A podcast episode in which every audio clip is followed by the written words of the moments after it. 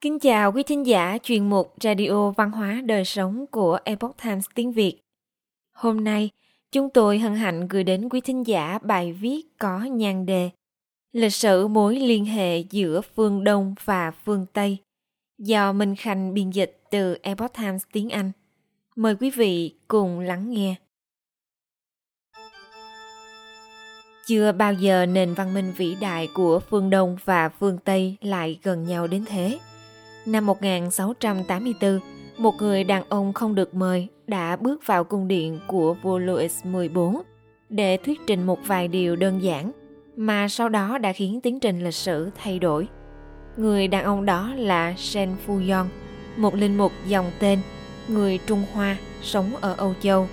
Ông đã trao cho vua Louis XIV bản dịch tiếng Latin của ba tác phẩm kinh điển nho giáo.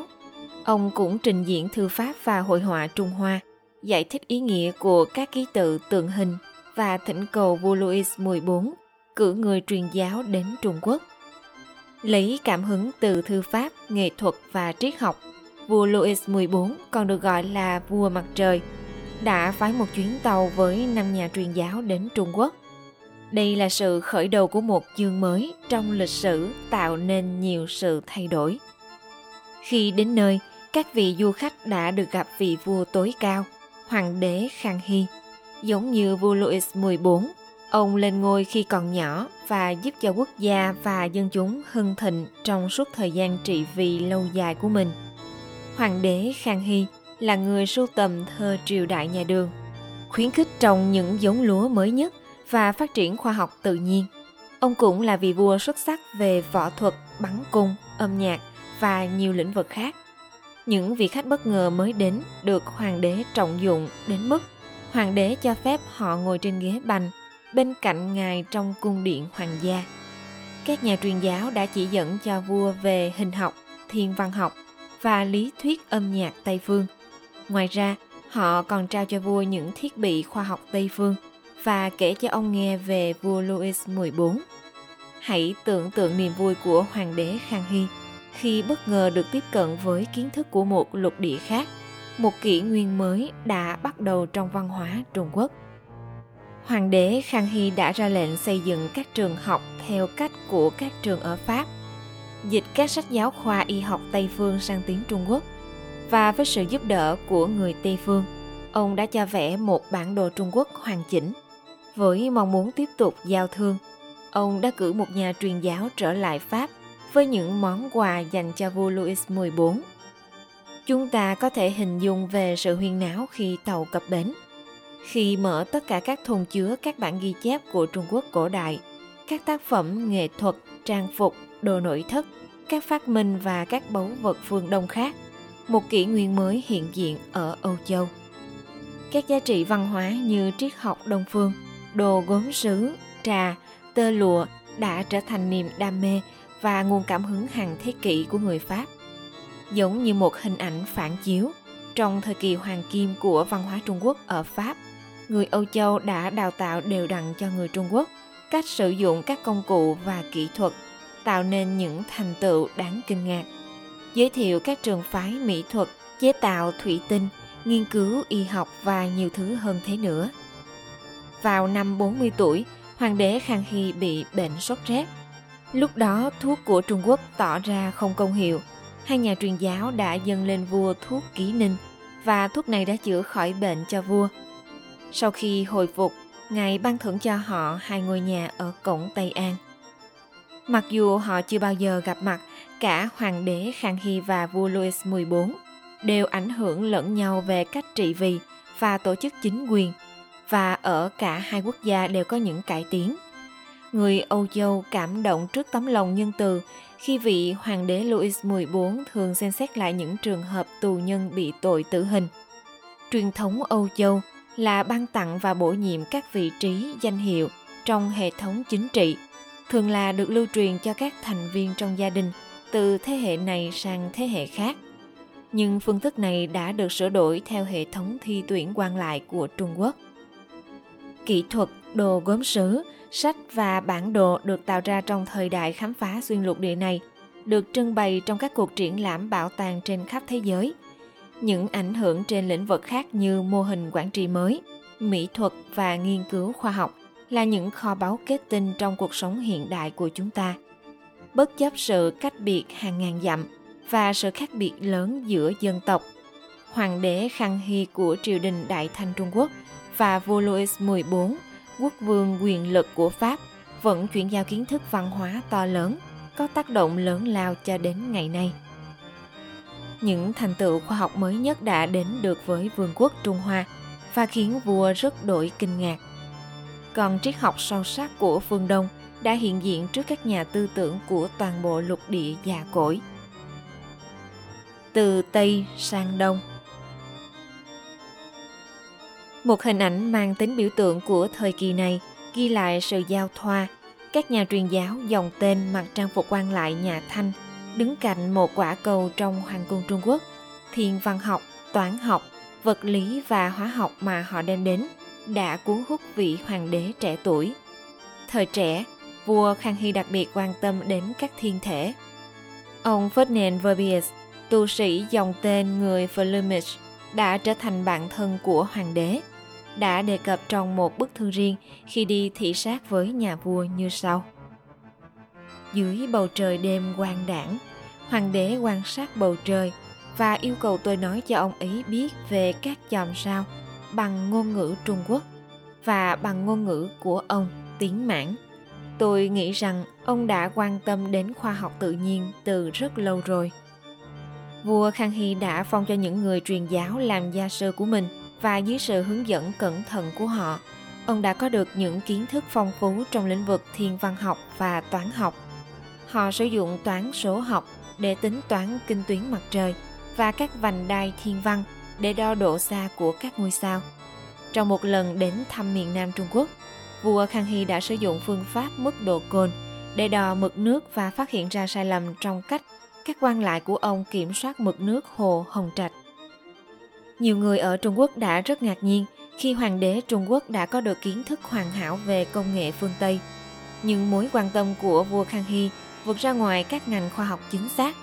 Ông tìm hiểu về chế độ quân chủ của phương Tây và bắt đầu hệ thống hóa thông tin từ ngoại quốc và phổ truyền trong dân chúng. Ông yêu cầu hoàng tử thứ ba là Vân Chi thành lập viện toán học, nơi người Mãn Châu và người Hán tài năng làm việc cùng nhau, nghiên cứu và quan sát các định luật toán học và thiên văn. Trong các buổi thiết triều, vua Khang Hy đã giảng về khoa học tự nhiên từ Âu Châu, dạy các hoàng tử trẻ và chính đại thần về thiên văn học, hệ thống lịch, số học và kỹ thuật công nghệ. Những người xuất sắc được gửi đến các viện nghiên cứu thiên văn hoặc được cử đi khảo sát vương quốc và lập bản đồ bằng các kỹ thuật mới học được. Vua Khang Hy đã cho phép các nhà truyền giáo phương Tây mặc trang phục cung đình Trung Hoa tại triều đình và đeo thánh giá, một biểu tượng của đức tin cơ đốc giáo. Sự tận tâm của họ đã khiến hoàng đế cảm động và đơm hoa kết trái khi vào năm 1692, công giáo được triều đình chấp thuận chính thức. Lúc này xung đột tôn giáo vẫn diễn ra ở Âu Châu. Đây được xem là một sự nhượng bộ hào phóng của hoàng đế Trung Quốc. Mặc dù có nhiều ý kiến bất đồng, các nhà truyền giáo đến phương Đông chủ yếu để chuyển đổi người phương Đông sang đức tin cơ đốc. Nhưng khi đến vương quốc Trung Hoa này, họ nhận thấy rằng cư dân ở đây đã có kiến thức và cách giải thích riêng về thế giới, cũng như địa lý Tây phương, số học và một loạt các thành tựu khoa học. Chiều sâu và sự bí ẩn của giáo lý tâm linh truyền thống Trung Quốc vẫn lưu truyền mạnh mẽ. Đó là thuyết trung dung của khổng tử và đạo đức kinh của lão tử. Điều này đã gây ấn tượng sâu sắc cho các nhà truyền giáo. Từ Đông sang Tây Giáo lý Trung Quốc cũng thâm nhập vào Âu Châu. Bản dịch tiếng Latin đầu tiên của Enelas về những lời dạy của khổng tử có những lời sau đây trong phần mở đầu. Nếu không có sự chỉ dẫn từ Thượng Đế, khả năng nhận thức đối với sự đúng đắn và lý trí của con người chưa bao giờ được hoàn hảo đến vậy, chưa bao giờ đạt được sức mạnh tuyệt vời như vậy.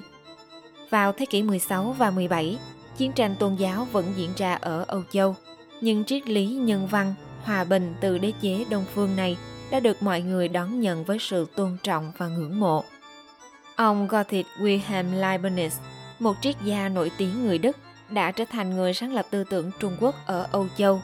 Có lần ông đã viết Xét về sự băng hoại của đạo đức đã đi xa đến mức nào, tôi thấy rằng cần phải đưa các nhà truyền giáo Trung Hoa đến với chúng ta để giảng dạy về mục đích và thực hành thần học tự nhiên cũng giống như chúng ta cử các nhà truyền giáo hướng dẫn họ về thần học khải huyền trong suy nghĩ của ông leibniz sự hiểu biết sâu sắc hơn về triết học trung quốc sẽ có lợi cho tất cả mọi người do đó ông đã truyền lại một cách có hệ thống những kiến thức uyên thâm về truyền thống nho giáo ở âu châu những tư tưởng uyên thâm của người Trung Quốc đã thu hút sự chú ý của nhà văn Pháp Voltaire, người từng tuyên bố rằng triết học đạo đức Trung Quốc là khoa học quan trọng nhất. Ông cho rằng Trung Quốc là quốc gia văn minh thông thái nhất vũ trụ và từng nổi tiếng với một nhận xét đầy thiện cảm. Nếu một người là một triết gia muốn có ý tưởng về những gì đã xảy ra trên thế giới, trước hết người đó phải hướng nhìn về phương Đông – cái nôi của mọi nghệ thuật, nơi mà phương Tây mắc nợ mọi thứ. Ricci, nhà truyền giáo dòng tên, là người đầu tiên tiết lộ những bí mật của nền văn hóa đạo đức của Trung Quốc và bắt đầu quá trình lâu dài để truyền bá với người Âu Châu. Paris trở thành thủ đô của nghiên cứu về Trung Hoa học, nơi thu thập nhiều tài liệu để chuyển ngữ. Năm 1814, Viện Hàn Lâm Khoa học ở Pháp tổ chức một khóa giảng về Trung Hoa học và nghiên cứu về Trung Quốc lần đầu tiên trở thành một phần chính thức của chương trình học thuật Tây Phương. Nhìn lại có thể nói rằng nhiều người sau này đã hiểu sai những gì họ gặp phải trong văn hóa Trung Quốc. Nhưng những người như triết gia Leibniz đã chân thành và kiên nhẫn để hiểu truyền thống triết học Trung Quốc với đạo lý kính trời và tự nhiên.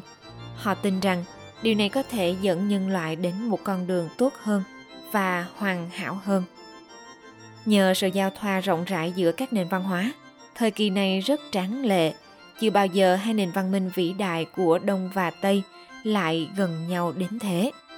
Phải chăng số phận đã định trước rằng hoàng đế vĩ đại Khang Hy và vua Louis XIV dựa vào trí tuệ của mình đã đem đến cho dân tộc của cả hai quốc gia những cơ hội tuyệt vời để cải thiện và hoàn thiện bản thân – thông qua việc nghiên cứu sâu sắc về nền văn hóa của nhau. Câu trả lời xin dành cho quý độc giả để hiểu về một Trung Quốc trước thời Cộng sản. Quý thính giả thân mến, chuyên mục Radio Văn hóa Đời Sống của Epoch Times tiếng Việt đến đây là hết. Để đọc các bài viết khác của chúng tôi, quý vị có thể truy cập vào trang web epochtimesviet.com. Cảm ơn quý vị đã lắng nghe, quan tâm và đăng ký kênh. Xin chào tạm biệt và hẹn gặp lại quý vị trong chương trình lần sau.